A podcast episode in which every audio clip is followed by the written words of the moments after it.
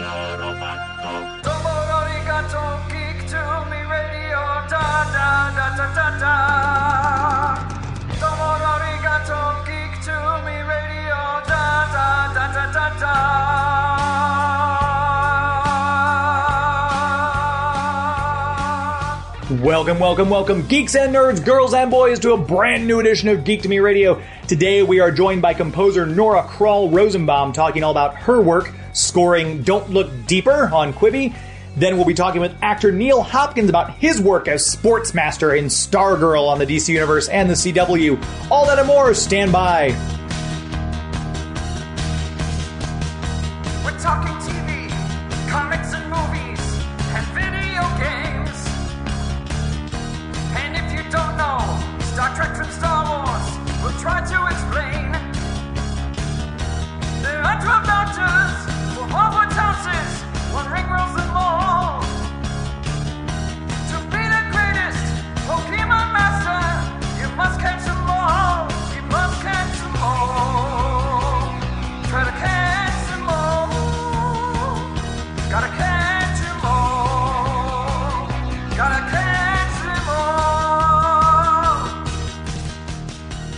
And I'm so glad you've found Geek to Me Radio, whether you're a longtime listener or a brand new listener. Thank you very much for tuning in. I'm your host, James Enstall. We have a full show, two guests to get to, so let's dive right in. Right now, we're joined by Grammy winning composer Nora Kroll Rosenbaum talking about the latest project, Don't Look Deeper, which is on Quibi as of July 27th. Nora, how are you? I'm doing great. How are you doing? Doing very well, doing well. Thanks uh, for the time today. I'm always excited to talk to composers because, as someone who used to play pit orchestra in the musicals in high school, I feel the uh, the orchestral team never gets a, a good enough rep out there to get I their agree. story heard. What What did you play in the pit? I started out in the violin, but then my uh, director said I sounded too much like Jack Benny, so he switched me to upright bass. Perfect. and it's always fun talking because the music really drives a, a project. Uh, if you, if I've said before, if you put whatever you're watching on mute and don't hear the music behind it, it takes so much drama out of the scene. It adds, uh, it takes the suspense away. So, getting into composing, what was your first experience being moved by a piece? Wow, what a big question. You know, I don't really know what my very first experience is. I can't remember an instance of music not being a part of my life, being a part of my soundtrack. I think this idea that uh, music only lived on a screen uh, was never a part of my experience because I grew up in a house that was filled with music. Uh, filled, my, both my parents are amateur musicians, and there was always live music going on. Um, I remember waking up on a, on Saturday mornings to, with live music going on in my house. So music has always been kind of a soundtrack in my life, and so I can't pinpoint one piece, but I can tell you that it's definitely an important part of expressing who I am and I think for a lot of people, you know, I think people experience music as soundtracks when they run, when they exercise, when they drive in the car and I think we're very accustomed to what life feels like with music playing. And if I'm not mistaken, you grew up in New York, so talk about being surrounded by music. I mean, other I, when I think of music, I think of either Nashville, New Orleans, but New York's music scene. Uh, it's such an eclectic mix. You can go to different plays, do, different shows. There's always music in the background. Is my experience with New York. There's always music everywhere. I grew up in a lot of different places. Actually, I was born in New York and lived in a lot of different places. And um, yeah, I it, it's it's listen there's music in places where you'd never expect it. And i find the more that the longer i live and the more i travel too which is hard to do these days in a pandemic but Yeah. i think there's music everywhere. Um, i think that absolutely though new york city is a place that is just you know it's in every corner. It's in every pore of who it is as a city. And um, and that's exciting. And it's exciting to be surrounded by all different kinds of you know art artistic expression. So yeah for sure And so, with your mom and dad being amateur musicians, you always had music. Do you remember a certain style of music that immediately you were drawn to, be it jazz, be it uh, R and It was cla- it was classical music. I grew up in a house full of chamber music, and Wow. so you know I came out of musical theater and chamber music. I played a lot of you. You started this conversation about a pit orchestra. I actually played tons and tons of musical theater and played as a rehearsal pianist. So Oh, I was always uh, I played summer stock theater. I I did tons and tons of theater. So I started out doing theater and also classical music, chamber music, stuff like that. Um, and you know, really started identifying as a composer when I was about 13 years old, and um, and really own that identity. Uh, you know, I remember my first orchestra piece. I slept with it under my pillow, and uh, you know, like it was very physical. You know, it's like as as as as a child, that was very much the experience, and um, I think that I. Uh, I was very lucky to have a lot of opportunities. So, you know, I got to go to all different kind of programs and, you know, study with amazing composers. Um, and, uh, I, uh, yeah, I mean, I just, I love making music and I, um, I studied composition at Juilliard. I studied undergrad and graduate school there. Um, and, uh, I also, uh, co-founded a multimedia performing group there with Paola Prestini called Vision into Art, which was super cool. So we did a lot of like avant-garde new music, lots of live electronics, um, lots of that that kind of stuff. And when you're working now with these different projects, uh, obviously you take your background with you. People choose you for a project because of what you bring to it. When you're going in each project, though, is there a challenge to make it different? Is there more of a challenge to make it fit what you think the producers and directors want to see? Where does the biggest challenge lie for you in taking on a new project like this? I think that like that's a really great question. I think that um composers need to be storytellers and they are a part of this team that is trying to bring to life any story. And to bring it to life in a real way it doesn't matter whether it's a piece of you know feminist science fiction or whether it's a piece of like a documentary film or anything um, it's about being a member of a storytelling team. And so i think i'm also really interested in working with people, you know, directors like, you know, Don't Look Deeper, Catherine Hardwicke, directors who are really open to doing something different. Some people who are willing to take some risks and, you know, how can we bring a story viscerally or organically to life? That interests me more than genre, more than style, more than any of those kind of things. What really interests me is like how far can we go in really crafting a unique sound for a story. And that's why that's what draws me to any project. And with Don't Look Deeper, uh, we mentioned on Quibi as, as July 27th, a sci-fi drama. So sci-fi, there's already kind of a something outside the box that you hear in sci-fi music. I always think of when I hear think of sci-fi, you can't help but think of John Williams, but then you also think of the Blade Runner soundtrack and things like that. Where does your mind go to for inspiration when you think of composing and scoring sci-fi type pieces? Oh wow. Well, you know, I mean, listen, there's great classic, you know, famous, wonderful, amazing sci-fi scores, Bernard Herrmann, you know, there's like tons of you know, Jerry Goldsmith. There's great amazing music for science fiction. But I think one of the really cool things about this piece is that it's really female.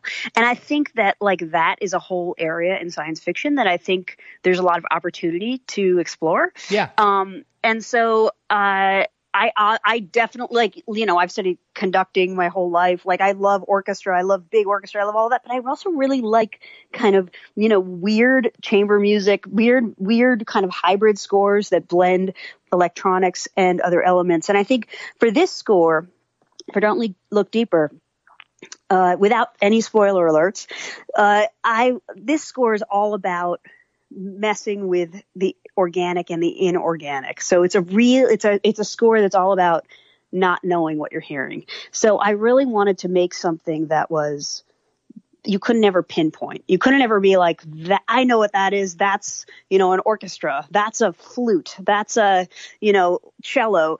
I wanted everything to have a slight weirdness, a slight other otherness to it. Um, so that's the angle in which you know I definitely listened to you know all kinds of wonderful science fiction, but a lot of it was a, an orchestrational thing about choosing instruments and sounds that could go together that felt organic but maybe weren't, and vice versa, things that were really inorganic or you know mechanical or machine like that felt like instruments. So it was like that was really my sound world. And we mentioned at the very beginning of the show, you're a Grammy winner uh, for Yeah. your work. Does that eh, raise your own expectations, or have you found since you won the Grammy that it kind of raises other people's expectations about your work, or is it kind of like a little bit of both? You know what? I think awards are wonderful and they're you, you know, they're wonderful frosting on the cake. I won a Grammy for engineering for working on an amazing album by my wife, who's a composer, Laura Karpman, and she wrote an album called Ask Your Mama on uh, poetry by Langston Hughes, and I worked on that as um and it's interesting because like a lot of the work I do in in shaping sound and um you know it's there's mixing work, but a lot of it is like sound design and stuff like that. Yeah. Uh, that has really bled into my compositional work and my composition, compositional expression. Um, so I also like really take, you know, anything I do. If it's a hip hop score, like I've done all kinds of stuff, you know, but it's always coming from the angle of like listening to an orchestra. So if I'm listening to a low 808, I'm listening like it's like a, you know, a bass. And how can I, and how can I express that in the way you might with an orchestra? So, um, yeah, so I would say that awards are like wonderful, but you should never expect them. And if they come, they. And I find they're like amazing artists who should have won all kinds of things that, you know, so I think, uh, I don't know. It's, it's, they're always good things. What can I say? I, I feel very lucky about it, but, um, you know, I'm still the same musician I always have been. in between uh, music department, I'm always intrigued because there's so many different levels. There's uh, score producer, music consultant, music production, like you mentioned, uh, the the other items that there are to be under the umbrella of the music realm in these projects like that. Is there a certain type of work that you find kind of fills that little itch, your your creative itch, more than another aspect of the job? We're gonna pause right there. Come back from commercial break, talking more with composer Nora Kroll Rosenbaum. Stand by.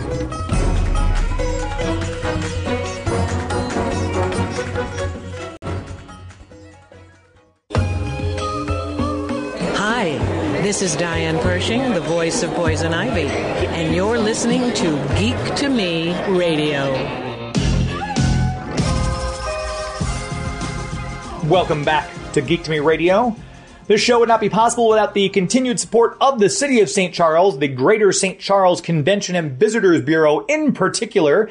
You might know them from the website I've given you each week since this show started, discoverstcharles.com. Plans are already underway for their Legends and Lanterns Festival, the fifth year, I believe, of the festival. Uh, if you're a fan of Halloween, this is a place you want to go. They've already made plans for, uh, depending on how things are going to look for COVID in this year 2020. They've uh, made sure everything is going to be safe for both the people coming to visit the festival and the people working the festival. I was in on that conference call and they've taken a lot of steps to make sure it is going to be able to be done, but be done safely. Uh, the City of St. Charles, the Convention and Visitors Bureau want you to have fun, but they want to keep everyone safe especially in these crazy times we're living in right now. You can go to the website to see more about Legends and Lanterns, also see the other things there are to see and do, because there's always something going on in St. Charles. The website, once again, discoverstcharles.com. As we always say here, visit the website, visit St. Charles for an historically good time. Our huge thanks to the Convention and Visitors Bureau for their continued support of Geek to Me Radio. Before we took our break, we were talking with composer Nora Kroll Rosenbaum about her work scoring Don't Look Deeper on Quibi, and we asked her, with so many hats you wear in the music department, what one of those roles most fulfills you? composing Okay. definitely that's my main composing's my main hat that's my main that's my main who i am. Um but i do think that participating in music making is thrilling. And uh, I, I i feel that way. I also feel that way like right now we're living in this incredible time of pandemic. And i know some musicians who are really struggling because of course the world of getting together and recording the world of getting together and and making music and performing and all of it it's vastly changed. Absolutely. and um, uh, Laura and I, we co-founded with uh, Lisa Liu and Brad Hanel this amazing group called um, the uh, Unison Orchestra, which is an online orchestra. And um, I'm just sharing that with you because it's this amazing organization now of musicians from all over the world who are from the top orchestras, and they're getting together and recording remotely. And um, and I think that you know, making music and being able to support yourself making music and having the opportunity to make music is thrilling. And so if you're if you're mixing, if you're composing, if you're you know recording, any uh, it's all important. Every single part of it's important. Um, you know, anytime I work on a project, we're always putting together teams of people who can collaborate and who are interesting and bring something to the table. And don't look deeper, for example. I worked with Tara Stinson, who's an incredible vocalist, and she's a songwriter. And her voice, her voice is featured in a lot of tracks in the show, and um, and that was amazing. And that collaboration was so important for finding and digging into the sound of that score. So you know, I think the main thing is to collaborate with people who, where you speak the same language, where you challenge each other, um, and you know where you have the opportunity to fail, and all of that stuff that I think really makes for a good team. And to your point, I mean, the the interesting times in which we live, how many of us would have had a much rougher go had not been for the, arts, had not been for creative people, musicians, singers, songwriters, actors who put on all these wonderful projects like Don't Look Deeper. Uh, there's almost no better time to enjoy these things because we can't go out and do as much as we'd like to. But that's where I'm, I for one, am so grateful that there are these projects and the creative people. We've seen the YouTube streams of all the Broadway stars uh, doing different things Right. like that. It's it's a great, amazing time, and especially the fact that we had this technology in place during a time I like know. this. I know. I totally agree. And I also think it like, you know, I think it serves a different purpose. Strangely, it's like like watching a show or a movie or anything, streaming it. Uh, it feels different right now um, than it did before. I don't know if you agree, but I think that there's it kind of like this vista that we don't all have. Um, because we're not out in the world doing the things we would do. So there's this way in which, like, what was I? I was just watching, what is it, the Indian matchmaking show on Netflix, which I totally enjoyed. But, you know, it was ridiculous. But at the same time, it was like, my God, like you really feel like you're traveling, you're going places, you know. And I think that like having those kind of experiences right now is more important than ever. And I also think that like, you know, yeah, the like watching people talk from their houses and you know having those youtube experiences with people that you might not normally see that's it breaks it down there's a real humanity about it and you know it's exciting it's good And with working on a project like Don't Look Deeper, when you went into this, uh, what was it that surprised you the most, I guess, versus what you thought you might be getting into or doing versus the product that came out of it at the end? Huh. I I think that the music I didn't know what the music would sound like ahead of time. I read the script and I immediately loved it. And I, I think Catherine Hardwicke's a total genius. And so I knew that she would make something amazing, but I didn't know ahead of time that the music would sound the way it does. And I think, um, I think that was really exciting.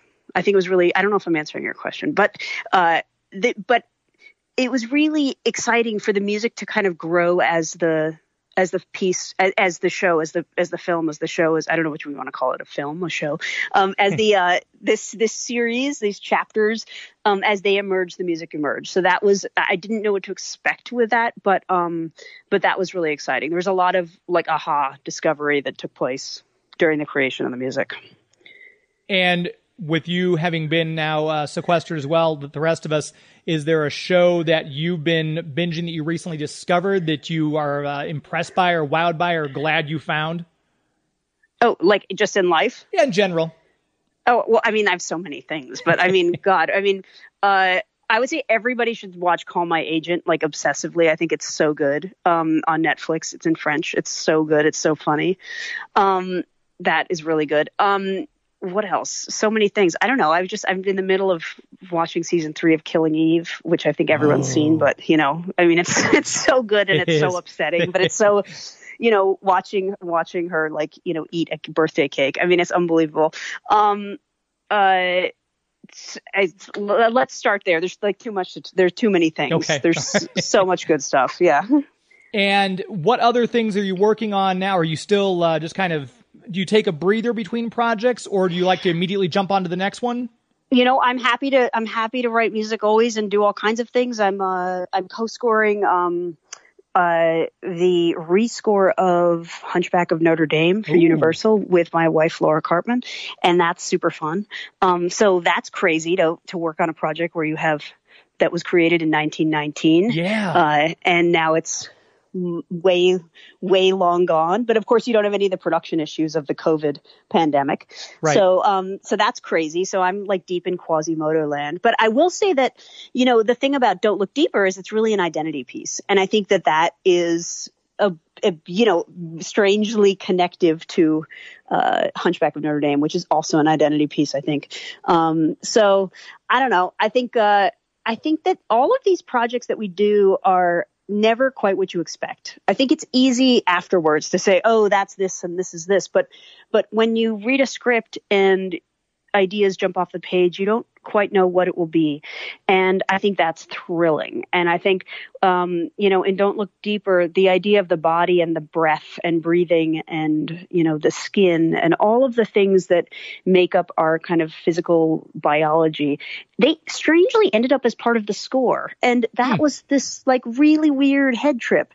And so I, I take away from that experience that, again, you don't know what to, you don't know what, what something will be until you have the experience of participating and creating it, you know? Yeah. And um and this was definitely, you know, Catherine Hardwicke really gave me permission to go out and that was really awesome. And so I think like likewise like now scoring, you know, a 1919 silent film that has 104 minutes of music, it's like, you know, I don't there, there I don't have a living director, but I do have the opportunity to, you know, do something that might, you know, you can't pretend that it's not 2020 but um but at the same time it's like it's a it's a pretty intense experience to then jump into a big silent film so um yeah it's it's it's all good stuff what Very can i cool. say Very cool. yeah And where can people find you if they want to learn more about you? Website, uh, social media. Where can people look for you online? I'm really, I'm really easy to find because I have this like long Jewish last name.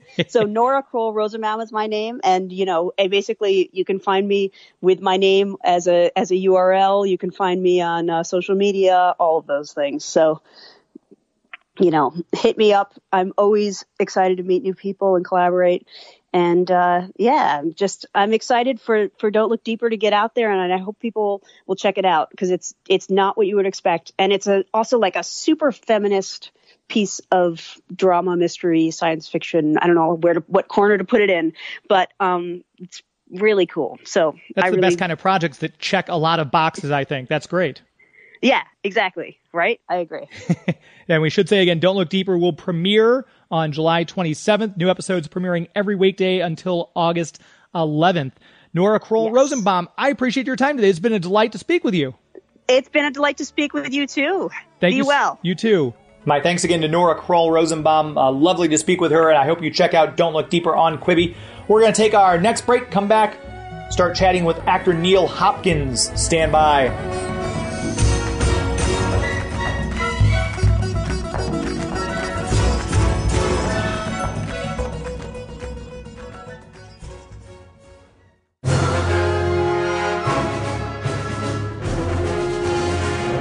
John Wesley Shipp, and you're listening to Geek to Me Radio.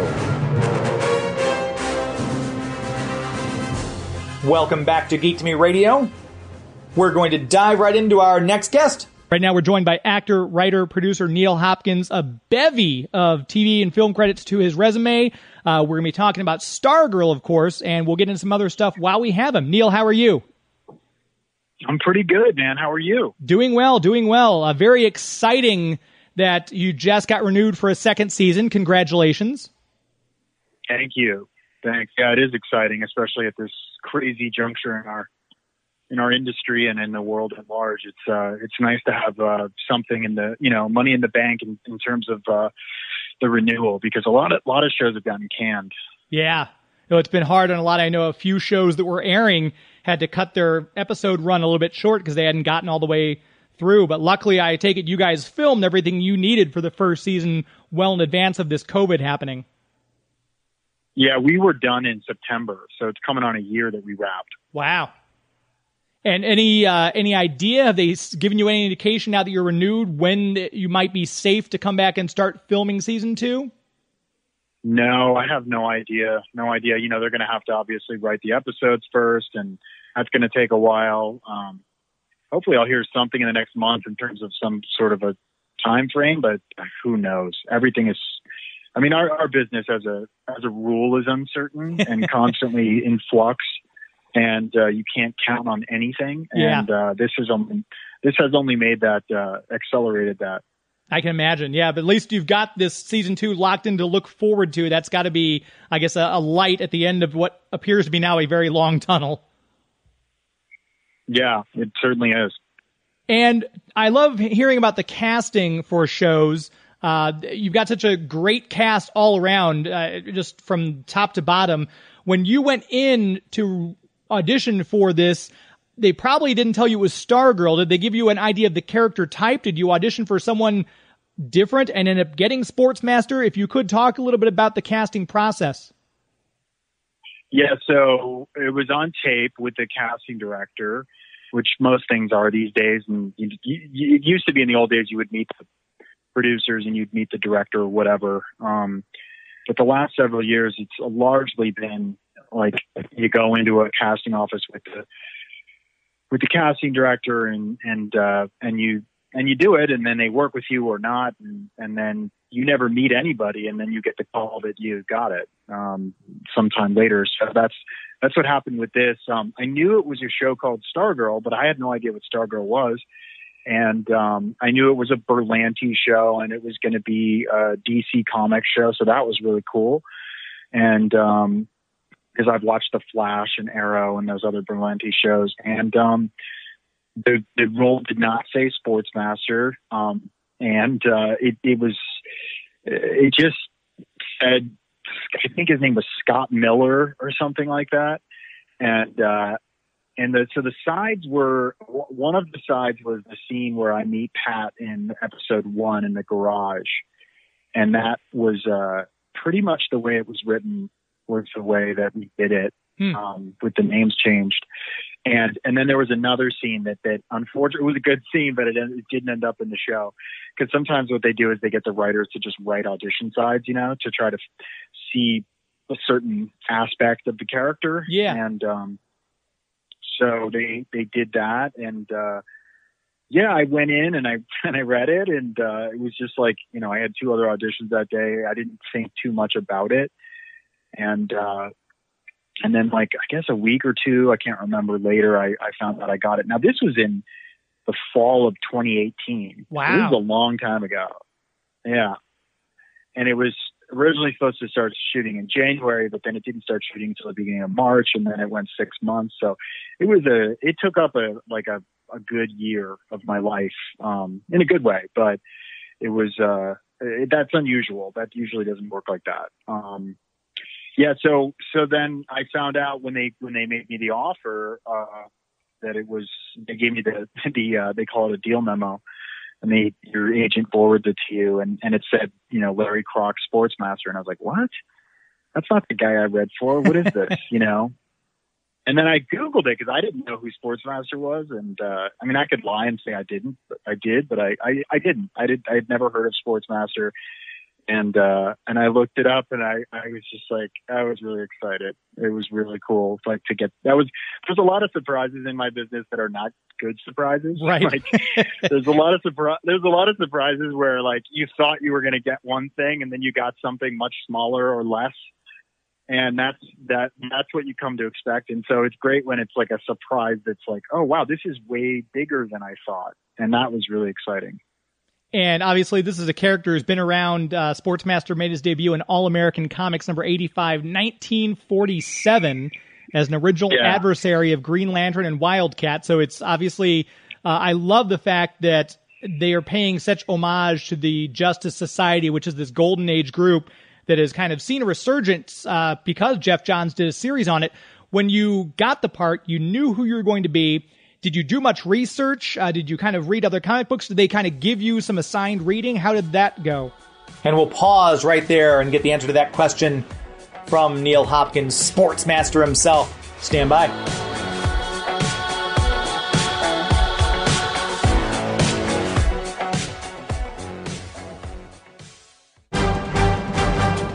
Hey, this is Dave Desmalchin. You're listening to Geek to Me Radio.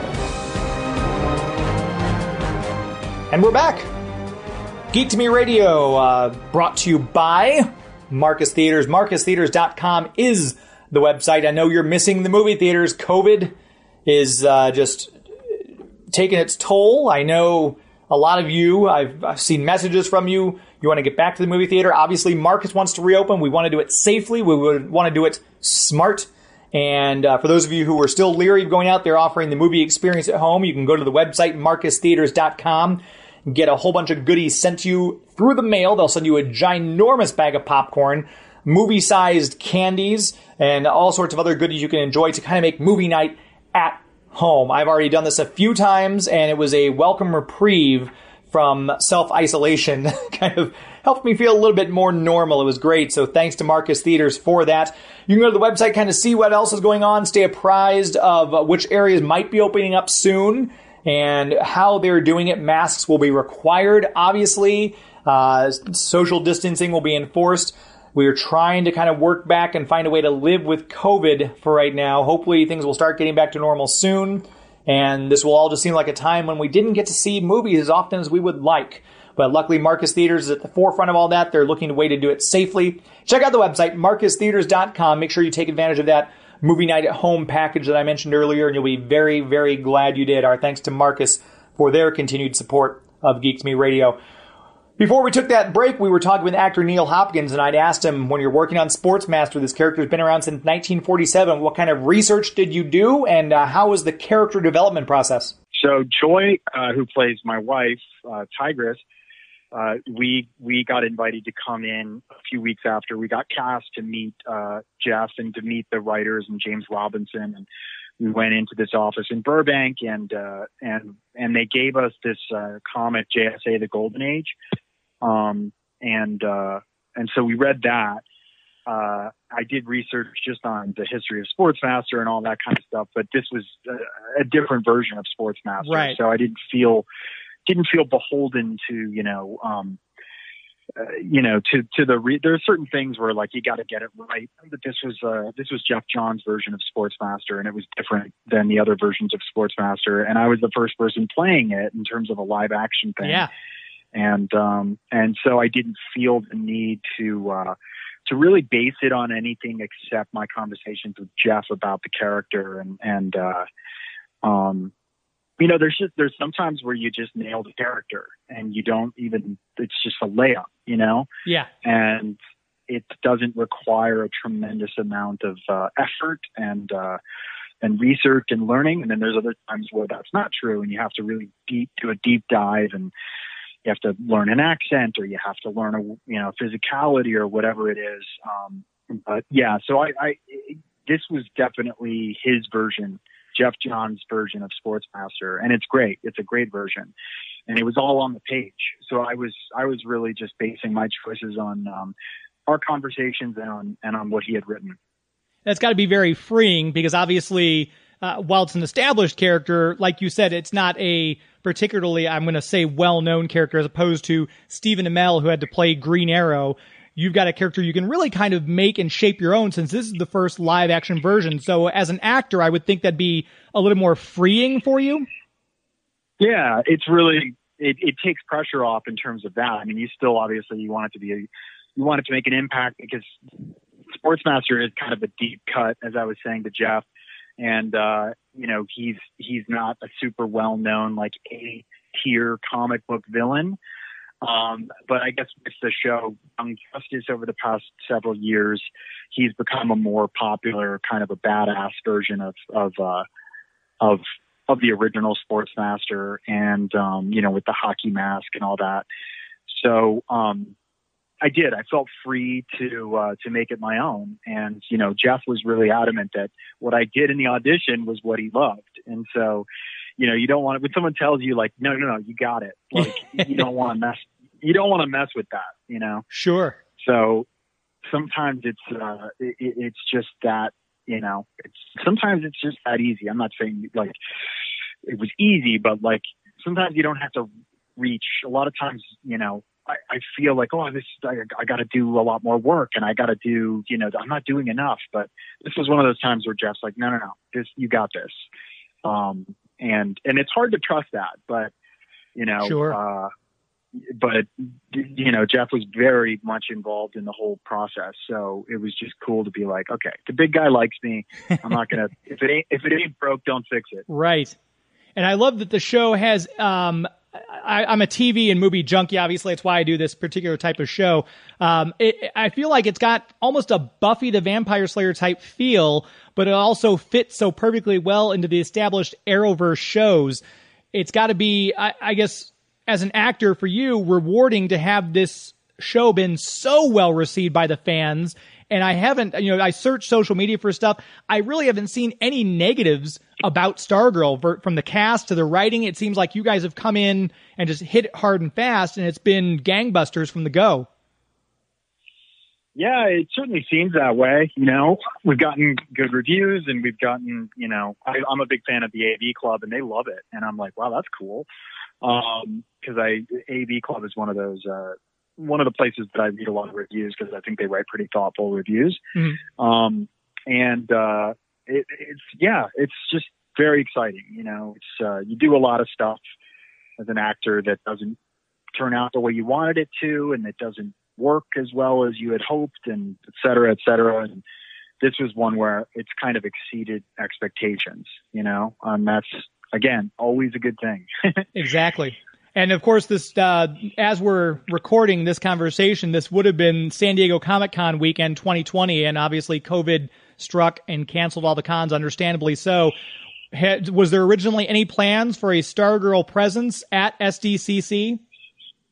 I'm sure there would have been, no doubt. Um, and it's a bummer because I've always wanted to do that. And when I, one of the reasons that I was super excited about getting this part was like, I love stuff like that. I love conventions. I love fan stuff, you know, the fans that you get from, you know, comic book stuff, sci-fi stuff, fantasy stuff. It's just, uh, the geek world is, it's awesome. It's, it's like the most dedicated, devoted, um, enthusiastic fans you're ever going to get. And uh, so it's really a gift to get to get into that world. I can't wait till things go back to normal and we can do cons because, uh, you know, I just, uh, I love my character. I love my work in the show. I love everyone on the show and, and I'm really proud of it. So I'm excited to like meet people in person. People have been very supportive online and uh, people really like my character and they really like what I'm doing and they like uh, Joy and and the, the relationship that we have on the show and it's it's really cool. It's cool. People make fan videos and fan art and all this kind of stuff and I just love that stuff. I can't get enough of it. And you're no stranger to TV and film, obviously. Shows that you've been in, uh, they're on the geek list Leverage, Grimm, Bones, True Blood, Castle, obviously Lost. And I think it's kind of uh, fitting. If I'm not mistaken, you got your start on a DC show with Birds of Prey back in 2002. Yeah. So it's almost like you've come full circle back to the DC universe, I- which is great. Exactly. Yeah, my first ever guest star on a TV show uh, when I first moved to LA was Birds of Prey um, on the WB, the now defunct WB, and uh, I believe it was on the WB. Yeah. and because it was a Warner Brothers show, and played this uh, uh, villain that could walk through walls called the Specialist. I think he was called the Specialist. And uh, and the cool thing about that, like it was a double cool thing, was that the guy that had directed that episode is a guy named Shawn Levy, who is like the EP on Stranger Things. Yes, that's right. Um, yeah, and so I the first director I ever worked with was Shawn Levy, and he was super cool. And he was just directing an episode as a favor to a friend because he had already gotten into movies. He had done like Big Fat Liar with Paul Giamatti. and yeah. he was he was like prepping for cheaper by the dozen and uh so he had already become like big time you know and he was directing this episode just as a favor to his buddy who was a producer on the show so i just got to work with this guy that like went on to much bigger and better things and uh it was fun it was you know you never forget like your first your first foray and it was it was cool And you've worked with, obviously, we mentioned the TV shows you've done. You've worked with so many people throughout your career.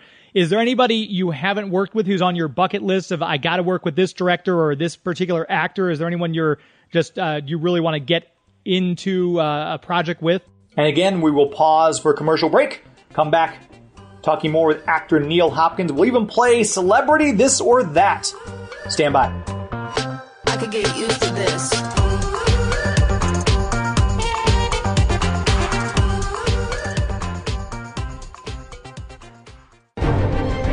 Hey guys, this is Echo Kellum, aka Mr. Terrific, and you're listening to Geek to Me Radio.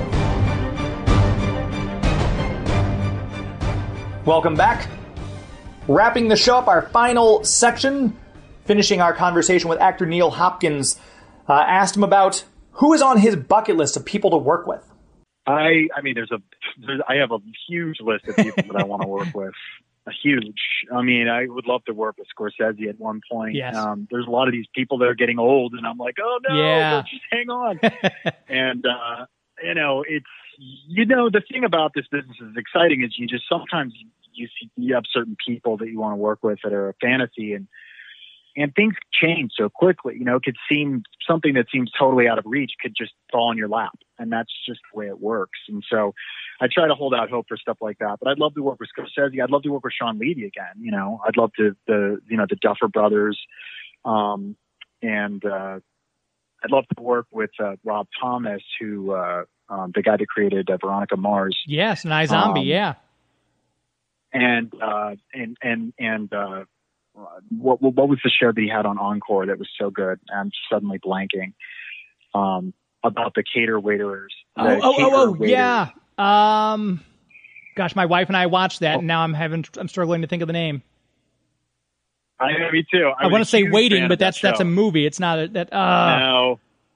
Here I am. I'm saying I'm a huge fan of the show, and I can't remember the name of it, but I remember it so clearly because I um, I auditioned for Veronica Mars years ago, and and Rob Thomas was a huge like he called me up after this audition, and uh, and he was like, "Oh my God, that was so funny! I love I love your work, and and uh, I want to I want to work with you. I'm writing a, a, a character for a future episode, and uh, and it's going to be great. And we're going to give you a call. Uh, Dee Bradley, who was the casting director, will call you." And I was like, "Oh my God, that, you know that never happens." And then uh, and then I was like, they were about to book me on it, and then he ended up giving it to Paul Rudd uh, the character that I was going to play. And I was like, are you kidding me? Uh, who I love. I love Paul Rudd. I mean, who doesn't love Paul Rudd? But so I never got to work with them. And then you, you know, you, you, these people, certain people will get excited about you and then they get busy and they forget. And then, so I've always wanted to work with him again. Um, and, uh, there, dude, there's so many people, um, so many people that I'd love to work with, uh, actors, writers, directors, um, and uh, but Scorsese's definitely at the top of the list. I've always wanted to work with Scorsese. I've been a huge Scorsese fan since I was in high school. Um, when I first saw Taxi Driver and Goodfellas, and Yeah. you know, Oh. I, I, I've just, I, I've, I've just like that's one of. I wanted to work with Robert Altman, who was one of my favorite directors, but unfortunately, he passed a few years ago. Um, so that that that's not going to happen. I don't think. well, you never know. They could always bring him back in uh, the way they're doing things now with actors and uh, putting them in uh, like they did with A Peter hologram? Cushing. Yeah, you never know. Yeah, yeah, that's weird. That's, that's really weird. I heard there's going to be some James Dean movie. That's what I heard. Yeah, like- a little weird, but Very weird, but obviously interesting. I want. I'd like to check out how that works. These are bizarre times we're Um, living in. Uh, for sure, and they only get weirder. Yeah. And, and talking about actors, I know uh, you do and have done a pretty good Christopher Walken impression, from what I'm told. I I do. I haven't I haven't done that one in quite some time. But it, when I first broke in to uh, to acting, around the time I did Birds of Prey, I uh, I got this short film that my friend Phil Wodorinsky wrote and directed called Walk and Talk, and you can I think you can find it on YouTube. Where I play this guy who is so pathologically obsessed with Christopher Walken that he only can talk to people in lines from Chris Walken's movies.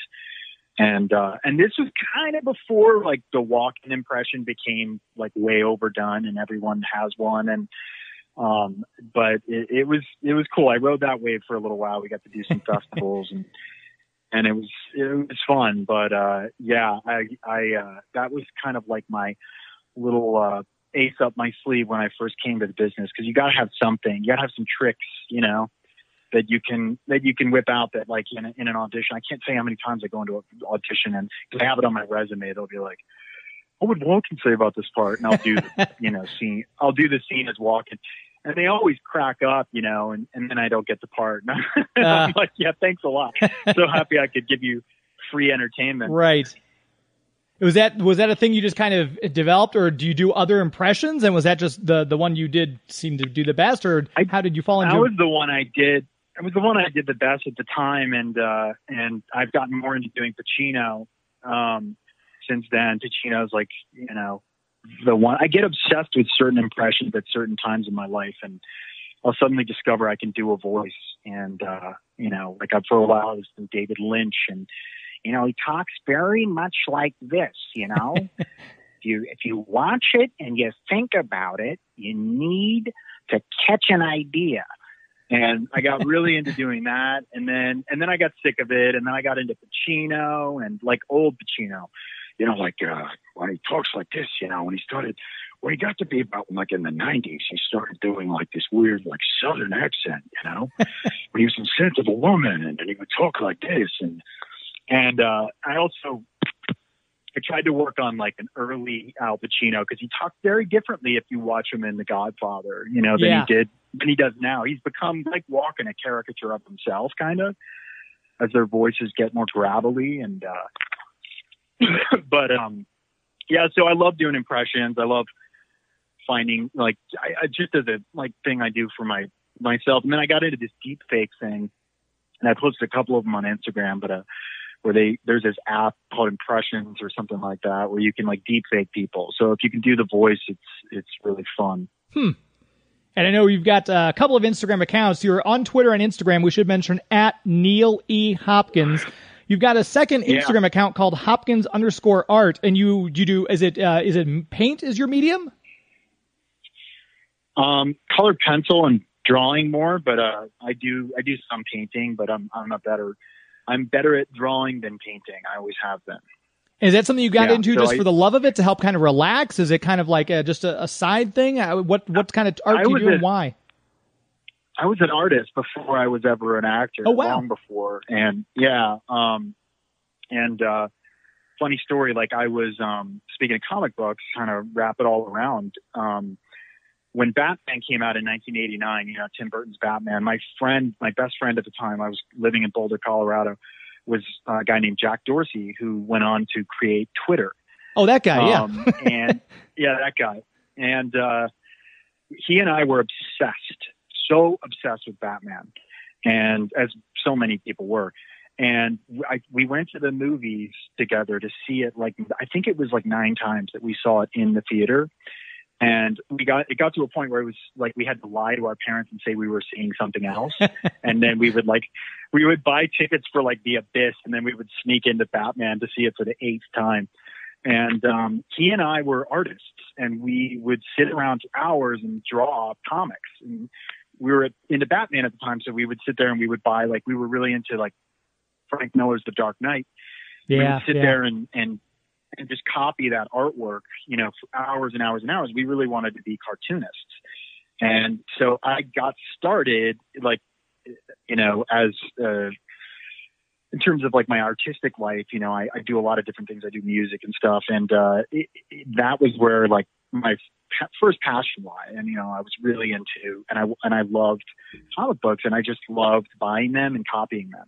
Hmm. And you know, that's I think I think that's how a lot of people actually learn different styles and stuff. We used to buy Mad Magazine, and we would copy uh, Mort Drucker, who was our favorite Oh yeah. and uh you know he passed actually and um he was that guy was just a phenomenon i mean he was nobody nobody is as good as him and um so we love doing caricatures we love drawing comics and all that kind of stuff and and uh that's how i got into drawing i mean i drew since before that but that's when i got really like passionate about it and then took some art classes in high school and took an art class in college and i just always did it on my own i was kind of self-taught um, for the most part. But uh, it's just something I do on the side. I, I do commissions of. I did a, a series for a friend of mine who was really into Stanley Kubrick, and I did a bunch of uh, Kubrick uh, pictures of uh, different movies that were his favorite movies. So, Hmm. you know, it, it's it's not something I do a lot, but it's it's something I dip in and out of like throughout the year when when uh, when I get hired to do something, and you know, it's it's it's so much work frankly that like it's it's hard to get and it's very messy so it, it's like you got to really like be motivated you know what i mean So it- has COVID helped with that motivation, or has it kind of hindered the artistic motivation? Uh, I've been into music during this. I've, I've been making an album, and uh, so I haven't barely. I, I did one drawing in the beginning of COVID because, of course, you know, like a lot of people, I was like, all right, I'm going to use this opportunity to like, you know, hone a skill or learn a new language or whatever. Uh, I didn't do that, but I did.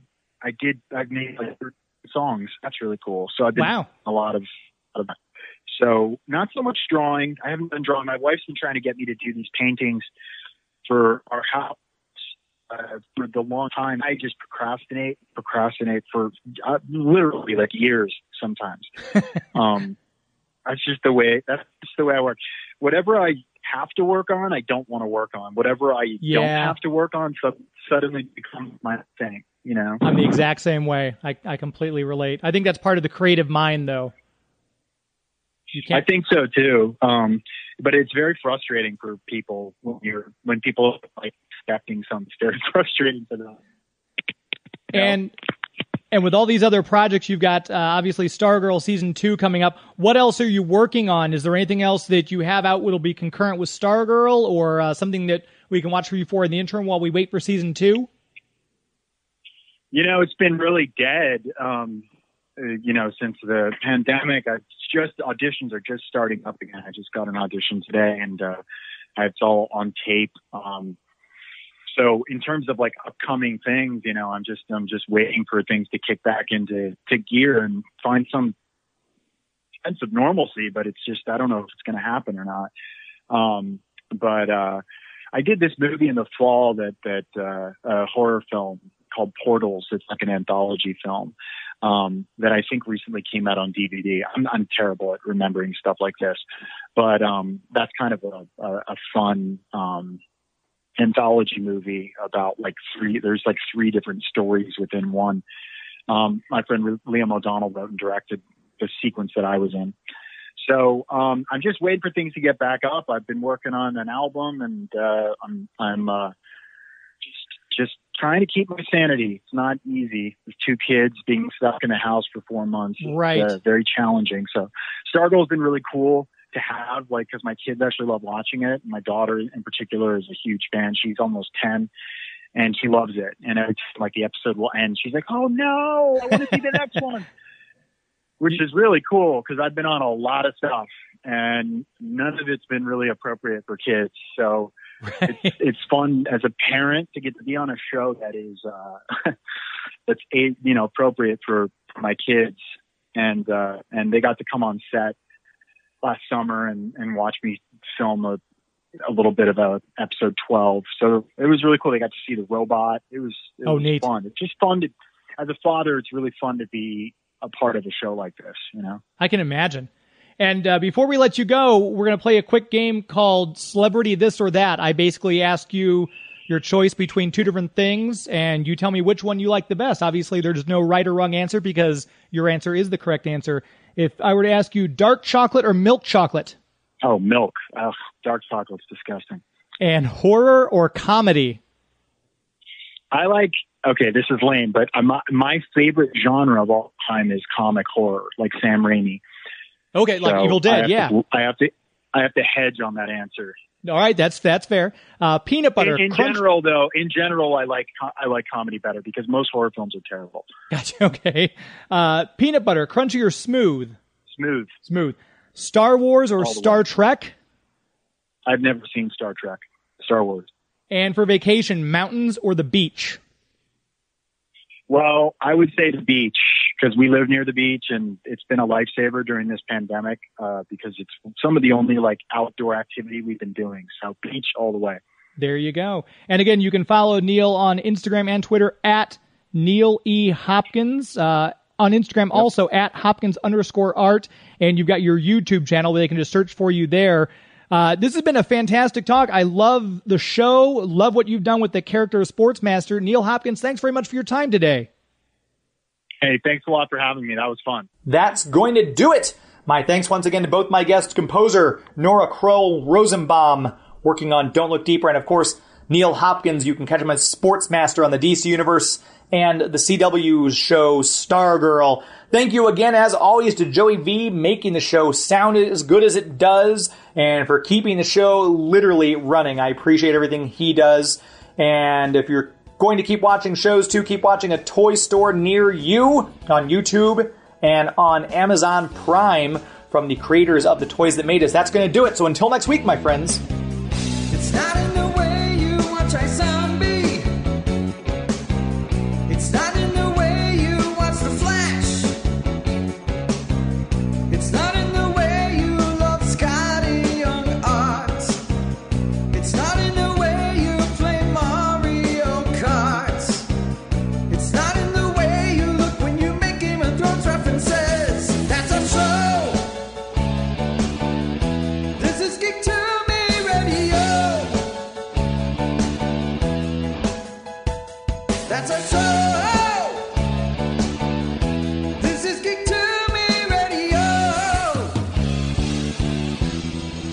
Thank you, Blue Valley, Nebraska. Good night. Hi, this is James Enstall, host of Geek Me Radio, and in honor of my favorite Themyscirian, I've decided to become an Amazon warrior. Hera, give me strength. The next time you want to buy something from Amazon, go to geektomeradio.com first and click on our Amazon affiliate link. Simply shop like you normally would, and when you check out, a small percentage will go towards supporting the show. So remember, the next time you want to search Amazon for the latest Wonder Woman graphic novel or parts for your invisible jet, click through from geektomeradio.com first. The world was in peril. Would you have me stand by and do nothing?